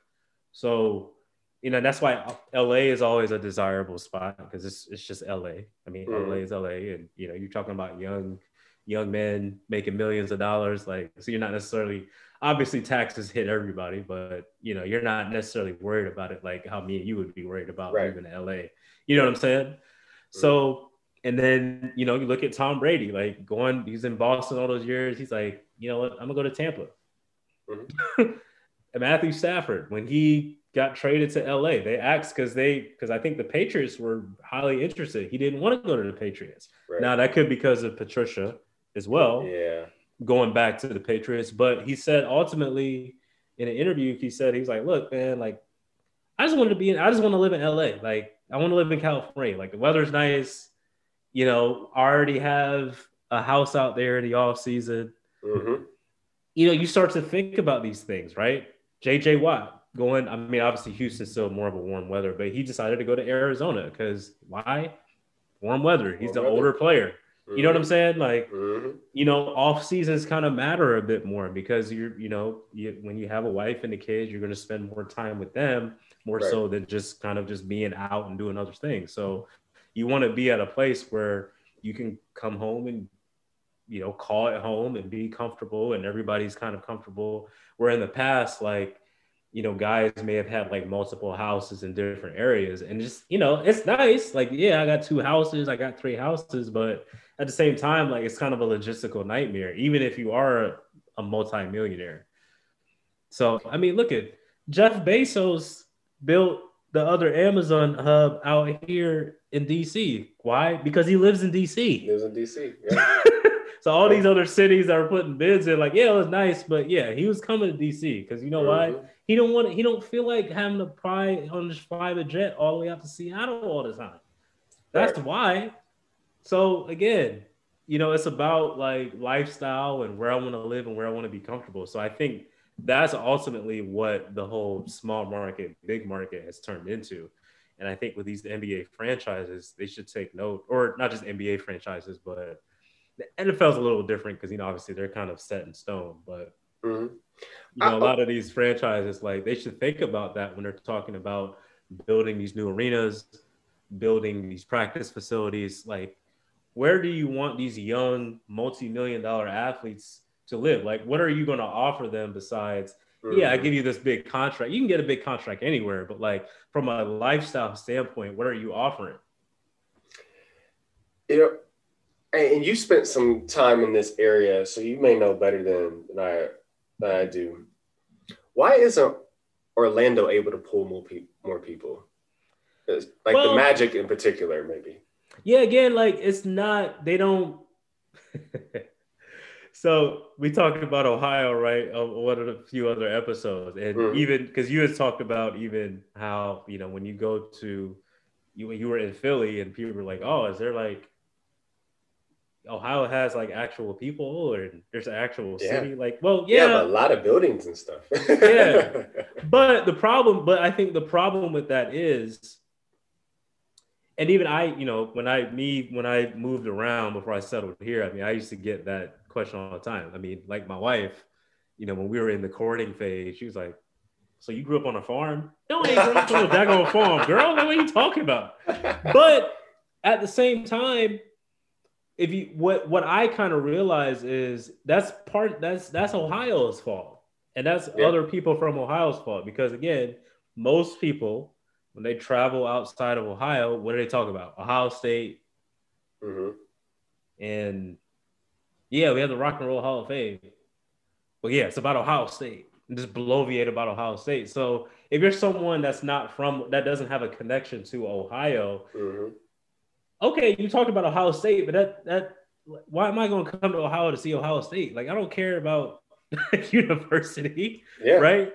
Yeah. And then even on the license plate, for goodness sake, that the the lighter blue one, it has a farm on there. It does. So it does. you see what I'm saying? So even like if you're driving around and you happen to see somebody from Ohio and they have that license plate, you're like, oh, damn, okay, I guess they have farms in Ohio, but you don't mm-hmm. have a reason to go there, right? Right. That so to your point with Orlando, their practice facility is like I think it's out like in Sanford. Like it's it's not even near like because the arena's downtown. Okay, yeah. And Orlando, like, and, again, I I lived there for what about two years, a year and a half, two years, and you know, downtown, you know, obviously Orlando's known for Disney, mm-hmm. but I mean, you know, downtown Orlando's nice. I mean, it's not it's it's not Miami. Right. Say that. You know, Miami's Miami's popping. I ain't gonna front. yeah. Especially if you're a young yeah athlete, multi-million dollar athlete. I mean, Miami's popping. So um, but you know, Orlando just doesn't really promote themselves as that type of city. Like Orlando is just kind of more family oriented, mm. Disney, you know, that type of thing. So it's, you know, as a as an NBA player, way I'm thinking, like, yeah, it's cool, like no state taxes, but like, what am I gonna do when I'm not playing basketball? Mm-hmm. And Orlando is landlocked, quote unquote. It's in the middle of the state, so like you have to drive like at least like an hour to get to the beach. True. So that you know, all those little things kind of go into it, right? Because even yeah. like I said, like going with, with KD going to San Francisco, like listen, the man was in Oklahoma City for goodness sake. He may have said he may have said he liked it, and he's like, yeah, you know, that's my personality. But listen, man, and Chris Rock said it. He's like, you can order sushi at three o'clock in the morning in San Francisco. Like you just can't do that in a lot of places, right? like that's just yeah. dope. You know what I'm saying? Like it, it's lifestyle, man. San Antonio, same way. San Antonio yeah. same way, and they've kind of built their own culture there. You know, mm-hmm. traditionally, we know when, when they had Tim Duncan and, and Manu and Tony Parker, but you know, like, I, like, what am I going to do in San Antonio? The boardwalk, maybe. like, see, you know, like Cleveland, like, what am I going to do in Cleveland? Like, I know LeBron's there, but he's from he's from Akron, so. But mm. even LeBron is a testament. The man left the place twice. like that should tell you everything you need to know. Like he's from the area and he left it twice to go where? Yeah. Miami and LA. Because he couldn't build the teams that he was building in Cleveland. You know, Kyrie right. was already there. Right. And and K Love needed a change of scenery anyway. And so if LeBron taps someone like Kevin Love and it's like, right. okay, yeah, I'll, I'll come with you. Right, you know, right. But could Wade, Bosh, and LeBron exist in Cleveland? I don't think they they would have agreed to that. Right. You know? And even even here, like the Wizards, for example, just to keep going, you know, with other teams, like so, Capital One Arena is downtown DC, as you've been there before, James. Yeah, yeah. And but their practice facility is out in like is in Virginia. Oh, okay. They're now they're building a new facility like in DC. Okay. So maybe that can, you know what I mean? Because if again, like if I come to DC, like I don't want to like and hear the the whole, you know, DMV area, you know, everybody kind of lives wherever. But and again, if I'm a young athlete, right? Young multi multi million dollar athlete, like, what am I gonna do? Like, yeah, like you're gonna pay me this big contract, but what am I gonna do? Yeah. you know what Yeah. I'm saying? So it's about lifestyle. And more the times than often, the bigger markets provide that lifestyle for the most part. But I think some of the more warmer weather cities provide that added, like, yeah, man, it's like 70 degrees year round. Like, you can't beat that. It's hard to argue with that. It's hard to argue. Yeah. You know what I'm saying? Like you can just chill and you know, and then you know that warm weather just you know it hits your body different, especially you know when you're playing, you know, professional sports. You know, your body, you know, you have those aches and pains. Sometimes just Mhm. when you walk outside, you got that warm weather. It's just like, man, it feels good. Feels good. Yeah. Yeah. Yeah. Uh, I I looked at it in terms of, and so I agree with you on the the lifestyle of the athletes. It's it's about building a brand for most of these folks. Mhm. How accessibility, uh, where can you do this the most? Because in basketball, we'll start with basketball. Yeah, sure. If you're LeBron, things are going to come to you as far as opportunities. Right. Right. You're you're LeBron James for goodness sake. so you you can be in Cleveland and still have all this access and opportunities come directly to your door.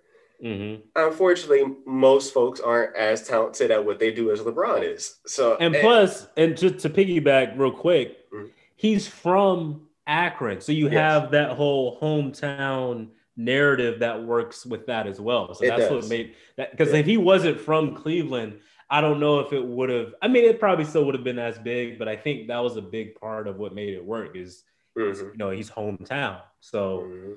You know especially in America, you can sell that kind of narrative a lot. because there's no doubt in my mind that if he's not from Cleveland, even if he gets drafted to Cleveland, right. the second Cav stint for LeBron never happens. Exactly. you see exactly. Yes. Exactly. Yes. Exactly. Right. Yeah. His his Exactly. narrative was like, I, I have some unfinished business at home that I need to take care of. Ex- because. I, I I love the city and I love the state so much. I'm gonna go and do that.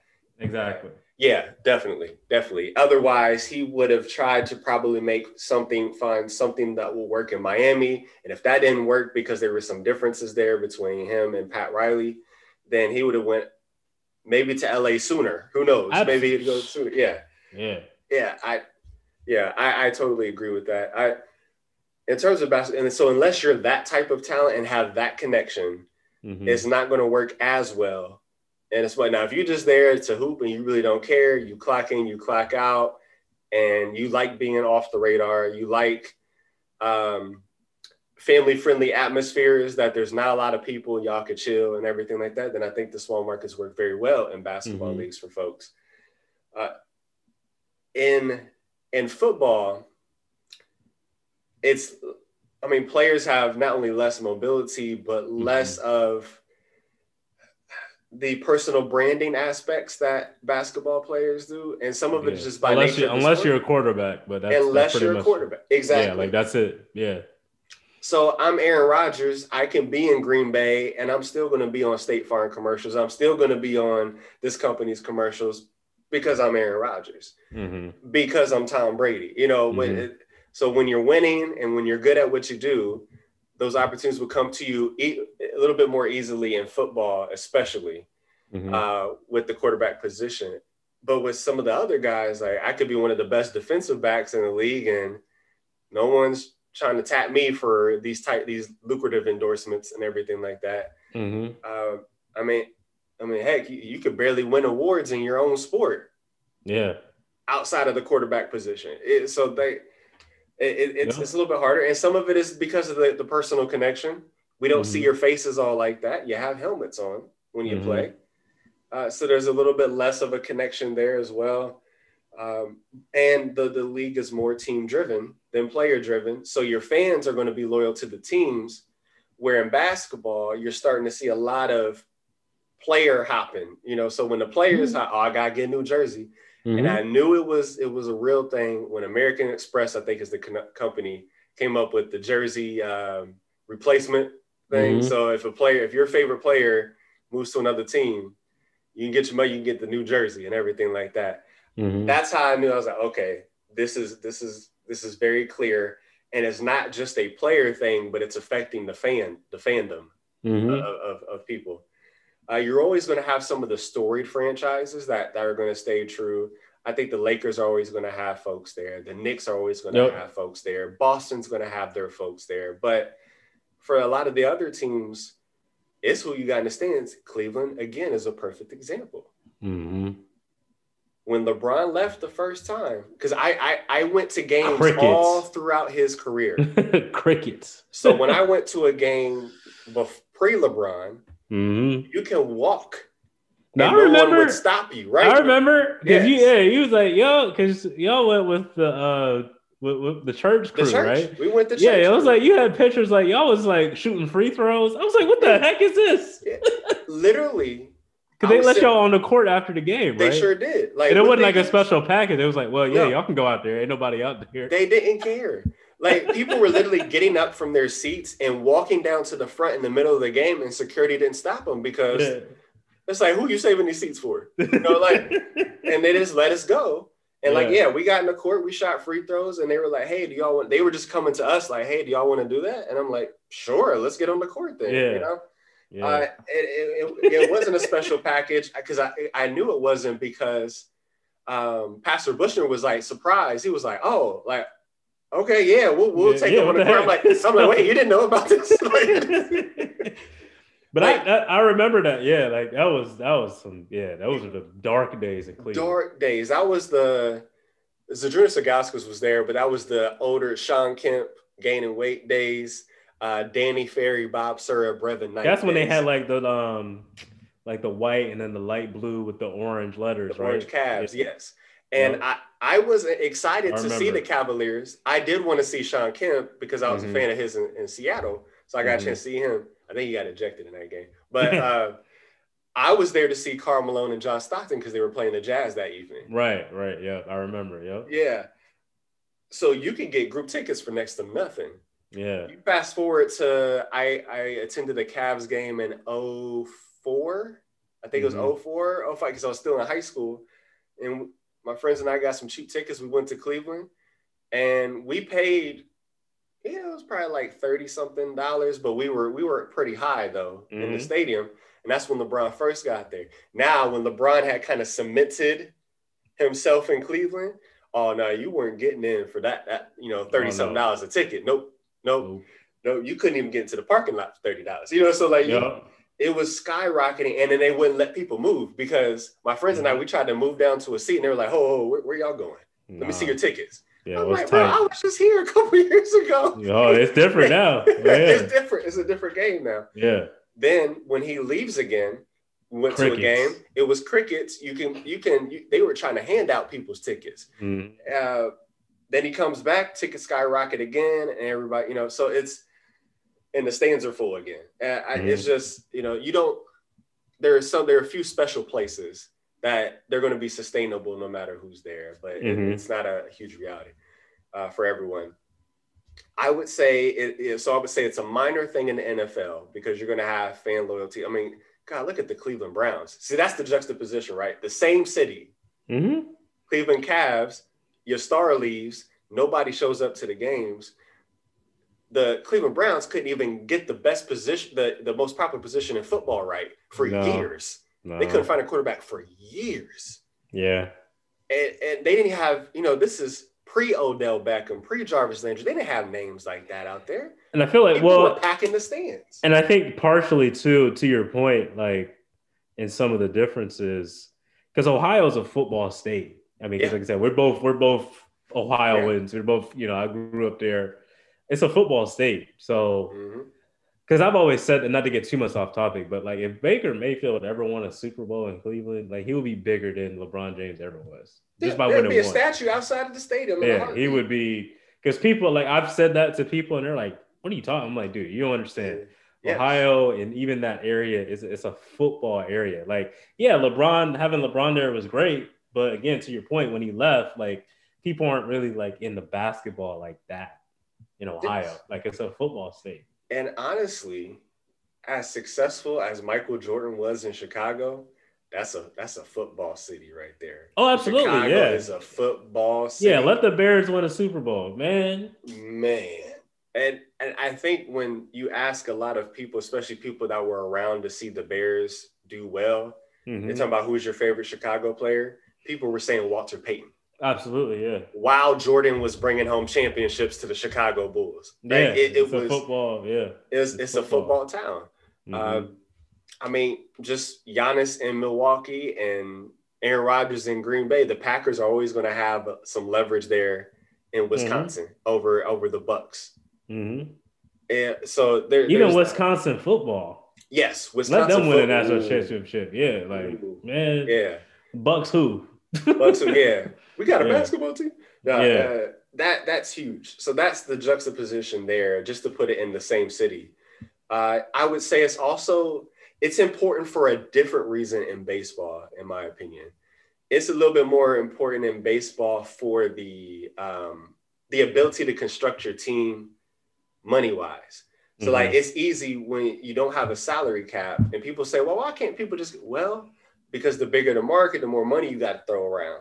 Mm-hmm. So the Red Sox and the Yankees, they can build all-star rosters year after year. Yeah, Dodgers. And the Dodgers, they can build all-star rosters year after year. But you take a um, a small a small town, you know, a baseball team, even though they don't have a salary cap, they can't afford all those players. Mm-hmm. So it's a little bit different. It may not affect the fandom, mm-hmm. and it may not affect the player mobility and stuff like that, but it does affect your ability to pay for players to mm-hmm. come there, even if they wanted to. Yeah. Yeah. Uh, and so basketball, it's hard to get them to want to, mm-hmm. and it's hard to get the fans there. Uh, in baseball, it's, it's hard to get your team together. Uh, even if you have some people that would just love to play with for your team, you can't shell mm-hmm. out that type of those type of funds. So I think that it small markets, large markets affect the sports a little bit differently. Uh, small markets are less of a thing in, in some sports than others, but it's it's a huge thing in the NBA, and it's just it's kind of sad because you I mean you even think of Utah like John Stockton and and, and Karl Malone they they got yeah. those from the start you yeah. know like they drafted those guys. Mm-hmm. Donovan Mitchell they drafted him Mm-hmm. Uh, and I and that's why I'm interested to see what's going to happen with Zion. If he's going to be the future of the NBA, do you think he's going to be able to do that from New Orleans? I mean, hmm. I think it's possible because New Orleans is is somewhat of a I mean it's a unique city. Mm-hmm. Um, because even like with you know we talked about it a little bit uh, with Russell Wilson. Like, you know, New I mean, New Orleans is on his list. Yeah. That's true. you know, That's true. it's a it's a unique it's it's a unique unique vibe, unique city. So it's possible. I mean, I will say, I mean, if they could get Zion in, you know, a Laker uniform or mm. Knick uniform or even a Brooklyn Nets uniform, I mean, I, it wouldn't compete on that level for sure. Yeah. But I think it's possible because New Orleans just has that sort of like vibe to it. Mm-hmm. Um, but but no, I mean, ultimately, if, if yeah, again, if he could go to like the Lakers or something like that, I mean, that would be huge. Yeah, yeah. I tell you what, though, we can. I guess we can talk about this on the future. So your boy LaMelo Ball, man, like, is, is, he the future of the league? That's what I'm talking. I don't know. True, he could. You get well you get that boy in the Lakers uniform, man. It's it's a wrap. It's a wrap. It's a wrap after that. Yeah, it, I I am very anxious to see what happens after these rookie contracts are over. Yeah, very anxious to see what happens. And and what we talked about earlier, we don't know what Stan Van Gundy's doing. We don't understand what's happening. You are wasting he's not Zion's right, years. You he's not wasting. the right coach. Yeah, he's, he's not. not. the right coach for now. I, I was, uh, yeah, he's just not the right coach. I, I mean, I, I, I don't because Alvin Gentry. I'm not saying that he did like this tremendous job either, but no, they struggled like, with him. Yeah, but like y'all fired him and got Stan Van Gundy. Really? Mm-hmm. I mean, but I mean, you know, I guess to I guess round it up with the question again. I mean, it's interesting because I think again, like we kind of talked about it on past shows. I think the future is just going to be interesting to see how things develop because you know our generation is different from you know we just think differently. You know, our oh, generation and you know, because we're in our 30s and, you know, the people in their 20s and younger, we just think differently. You know, we're not really as much caught up in to the whole prestige of you know these you know franchises and you know tradition and all of that. I mean, certainly club your big name clubs like the Lakers and the Celtics and mm-hmm. um, you know in football you have um, you know the Packers and the Steelers. I mean, they're always going to have yeah, definitely that, the Steelers. Yeah, yeah, yeah, You know what I mean? They're always going to have you know that weight to their name, but you know how the fans actually respond to you know those teams and the leagues and how they want to market it's it's very it's going to be very interesting because again we we just have kind of a different like view of the world and then obviously with covid in 2020 everybody's kind of changed their perspective on on life you know yeah. one way or the other yeah in terms of like you know because even again to to to my earlier point or to my original point with this question, lifestyle. I think everybody's thinking about that, not just athletes, but even just normal everyday people like like you and I. Like we're thinking about that. Like, oh yeah, where do we want to call home? Where am I comfortable? Mm-hmm. Like, you know, if I have a family, like where is the best place I can raise my family? You know, mm-hmm. like where is the place like, you know, am I in a position where we can just go on vacation? You know, because even people think about that, like in terms of where they want to live with, you know, like their airport. Like, yes, you know what I'm saying? Like, do I want to live in? Do I like? Should I live in a place where you know the airport can get me to international locations? You know, obviously yes. once COVID kind of um, you know, lifts all the restrictions and all that, and things comes back to normal eventually. But you know, people are thinking about those things now. Mm-hmm. Mm-hmm. You know, and it's the same with athletes. So it's just going to be interesting to see how those things develop going forward as the years kind of progress because you know the dem- the demographics change and you know right. people's priorities change and you know that that changes how you market. I, and that's that's one of the things that when you talk about people outside of Ohio don't understand about it unless you, you're from there. Yeah. so when I talk to folks that were born and raised in different areas, uh, even if they just come to Ohio and they just got hired at a job, you know, mm-hmm. at, at, my current employer and are like, mm-hmm. man, this is different than I thought it was going to be. I'm like, bro, like we, that is partially Ohio's fault for not marketing itself properly. Yeah. Uh, and one of the reasons why I love being here is because, you know, they're in the top places of um, cities to raise a family. They were in like the mm-hmm. top 15 raise a family. Uh, there are a lot of companies moving their headquarters here. So there's some corporate positions. There's uh, a lot of distribution centers here as well. So the, the job market is is usually solid even through some tough times. Mm-hmm. I look at there's a lot of different cultures that are moving here. So at parts of the city, it can mm-hmm. be it can get really diverse. Mm-hmm. Uh, I'm not speaking for Ohio as a whole, but Columbus as as a piece of and that's that. more and that's more recent too. Like I know, yes. like within the past what five, call it five, eight years or so. Yes, but I feel like they're Ohio's like finally starting to kind of like come towards the modern day now. Because again, like when it we is. were growing up, like it wasn't no. like that. It wasn't like that, man. but it, it's gravitating that direction. I think for the better um, you know, our airport, you can mm-hmm. travel internationally. And so it's a good place. If you do want to take a trip, you can get to where you need to go mm-hmm. uh, fairly easy. Uh, so yeah, those things. And people are like, yeah, I didn't expect that at all coming from mm-hmm. here. I'm like, man, like, and, and so it made me think about what other areas across our country do I not know about that I may have the wrong impression of because I'm not from there. Uh, and so that that just kind of made me think of that. Good school systems and mm-hmm. stuff like that uh, in the area. So yeah. Again, all these factors in terms of large market, small market, I think you know all these athletes are thinking about those same things as well. Mm-hmm. And, you know, especially if you have you know if they have their own family. I mean, they want to think about those things as far as again lifestyle. So all those things yeah. are important. That's why we need a basketball team. Come on, Columbus. Stop being so Columbus, selfish with OSU. Columbus Stop. ain't Columbus ain't getting no basketball team. Man.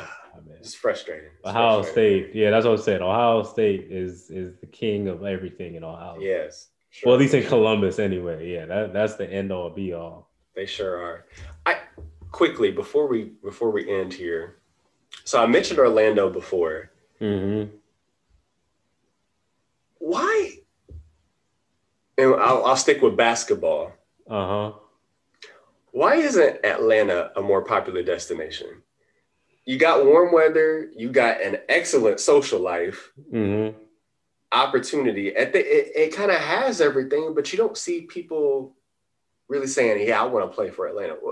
In your opinion, I know you spent some time around that area too. What, what do you feel about that? How do you feel? I that? think that's more organization related.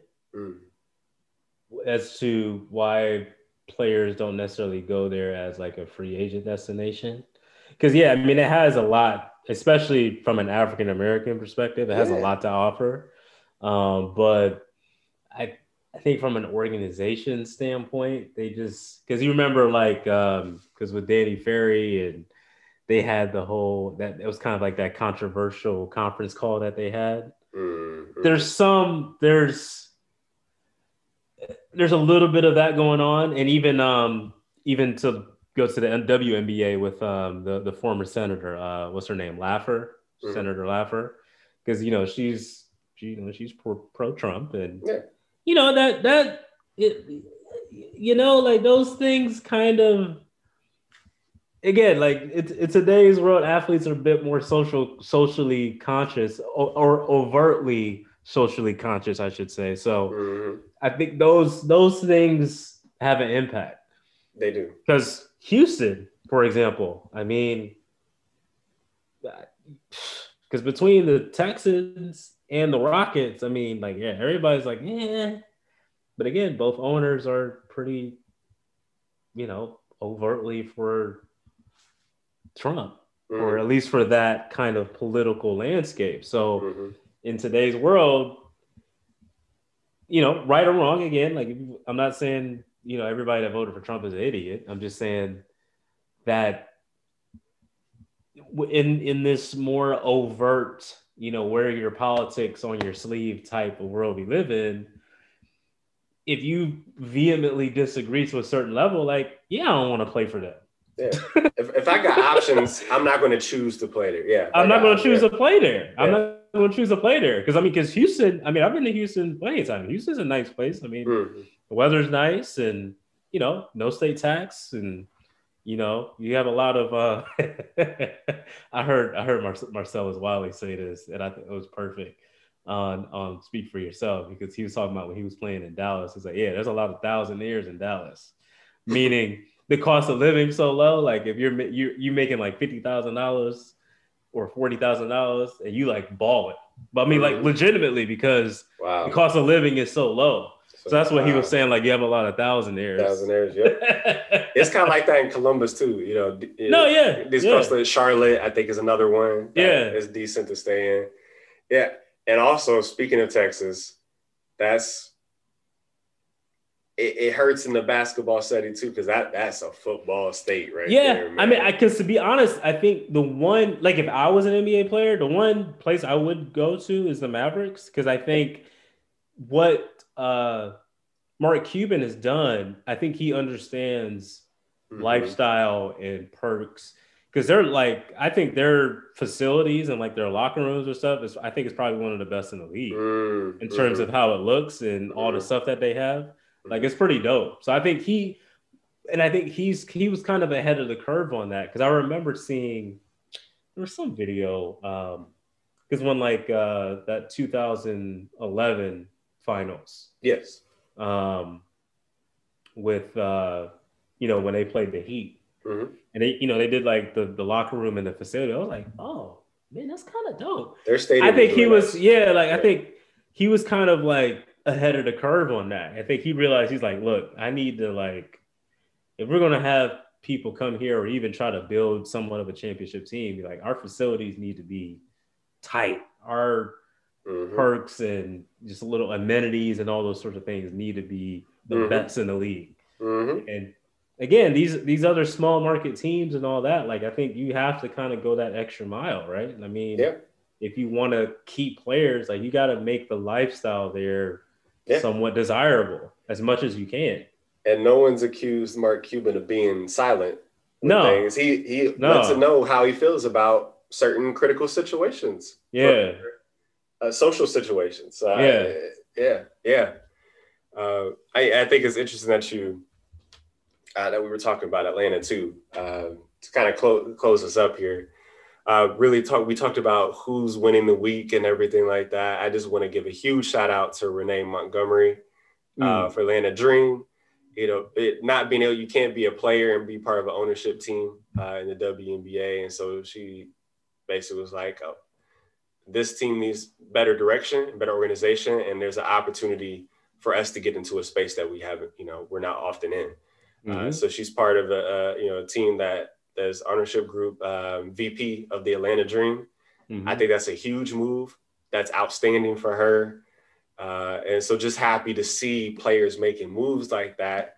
Uh, to what we've been speaking of, it's bigger than the game. And so athletes are focusing on things outside of the actual of what they're actually playing of the actual playing field. They're saying, what is the bigger picture? How can I be a part of it?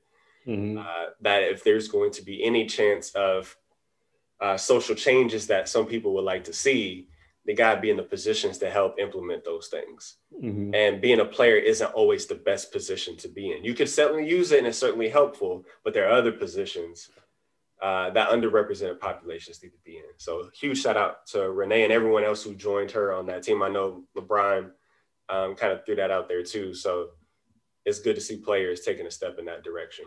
Mhm. Yeah, yeah. Um, so yeah, on that note, that's it for us on the Coaches Box. Hope you enjoyed this episode.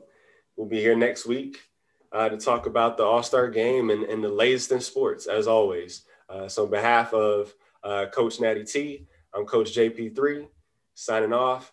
Happy Women's History Month, everyone. Be smart, be safe.